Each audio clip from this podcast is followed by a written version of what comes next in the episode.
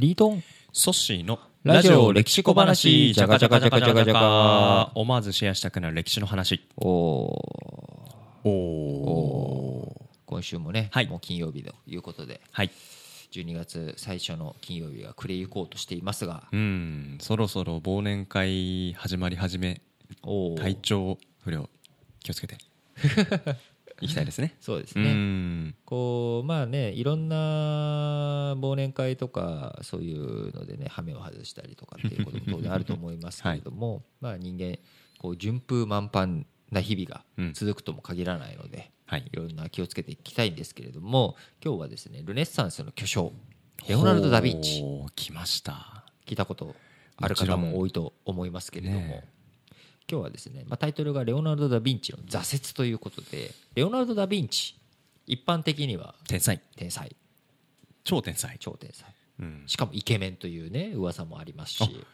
美貌美貌の持ち主だったわけですね。だからこううん。権力者からも愛され、うーん。で彼自身も博学でありいろんなことをこう学び、はい。そしてそれを、まあ、芸術のねあの作品で評価されてますけれどもその裏っ側にはいろんな論理構造だったりとかうん。遠近法で物事を表現するための、まあ、数学的センスとか、うそうんいったものにこう支えられた上でのうん。ある意味芸術家としてのうん。才能なので、まあ、彼いろんな兵器を発明考えて図面に起こしたりとか、まあ、ヘリコプターの原型の図面に残っていたりとか実体解剖、うんこういったまさにいろんなものを表現していくためにこう論理科学こういったものを全部サイエンスを味方につけてアートをやっていったとはい。いう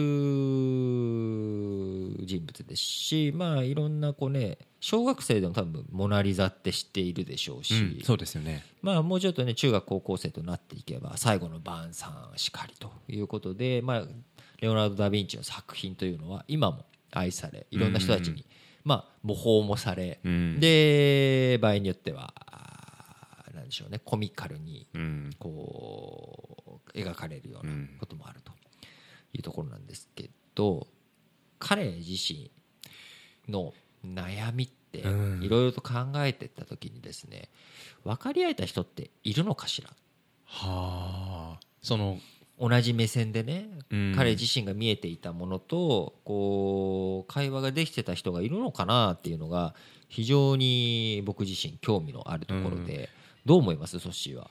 いや彼自身少し目線を落とさないと人となんか感情共有って難しいぐらいあ他を凌駕するレベルにいたんじゃないかなってそんなふうに思ったりもしますよね言われてみたら。で彼自身、まあ、いろんなその既成概念だったりとか自分のこう考えとかそういったものにある意味、ね、縛られないようにいろんなことにチャレンジしていくわけなんですけれどもなかなかじゃあ彼自身のその恋人うとかね例えば家族っていうことを考えてた時にあんまりこう逸話というか、はいなんか誰かそばにいた人がいるのかって考えると、うん。どうしてもなんかちょっと弱いんですよね。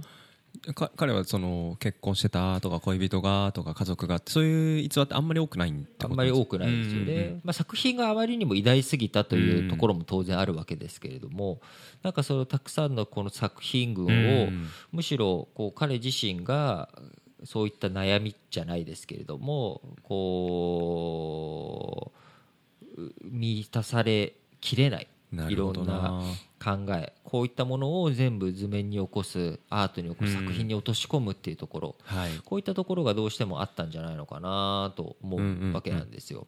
自分自身あとはレオナルド・ダ・ヴィンチ自身がですねこういろんなものを作品を作っていく過程においてまあ技術テクノロジーが追いついてない部分も多分にあうんって。例えば今彼が現代に生まれればまあ、それこそね iPad とかねいろんなものあるわけじゃないですか、はい。そういったものを使ってとかあるいは宇宙望遠鏡とかもねもうどんどうん。ん今すごいことになってるわけで。それこそ宇宙に行くテクノロジーの貢献とか大きくなりそう大なきくなってて、うん。そういううところがあれば、うん。もっといろんなことができたんじゃないか。そっか。彼自身ある意味時代を超越したルネッサンスを生み出した人と、うん。まあ、定義づけてもいいような人物だと思うんですけれども、彼自身ある意味時代の先に行き過ぎて、うん。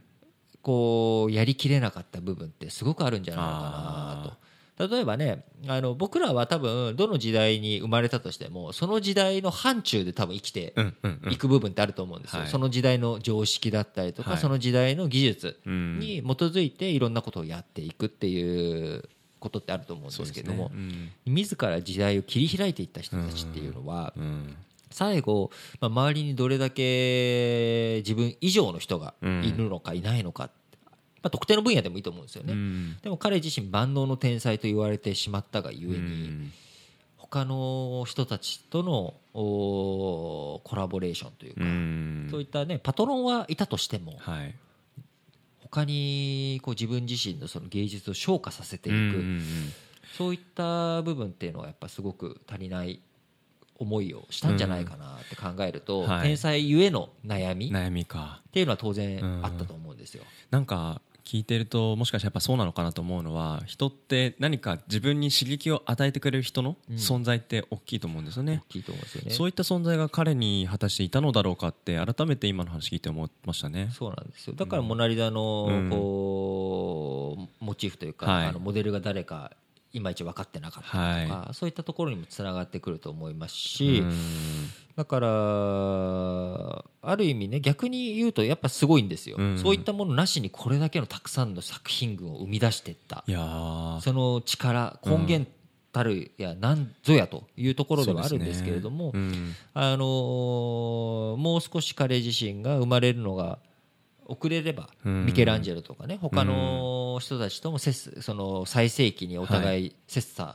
琢磨し合うっていうようなこともありえたと思うんですけど、まあ、最後ね彼の人生の後半の後半にミケランジェロがようやく出てきてっていうタイミングなので。あのーちょっと救われたかもしれない救われたかもしれないですね、うん。なんかそういったところをなんとか最後の晩餐しかりですけれども、彼自身の作品、うん。本当の意味での価値っていうのが、はいこう分かる日が果たして来るのだろうかというのをすごく思う、うん。今日この頃です。とそうですね。またちょっと彼の作品が見方が変わるかなとそんな風に考えました。ラジオ歴史小話お相手はリートンとソシでした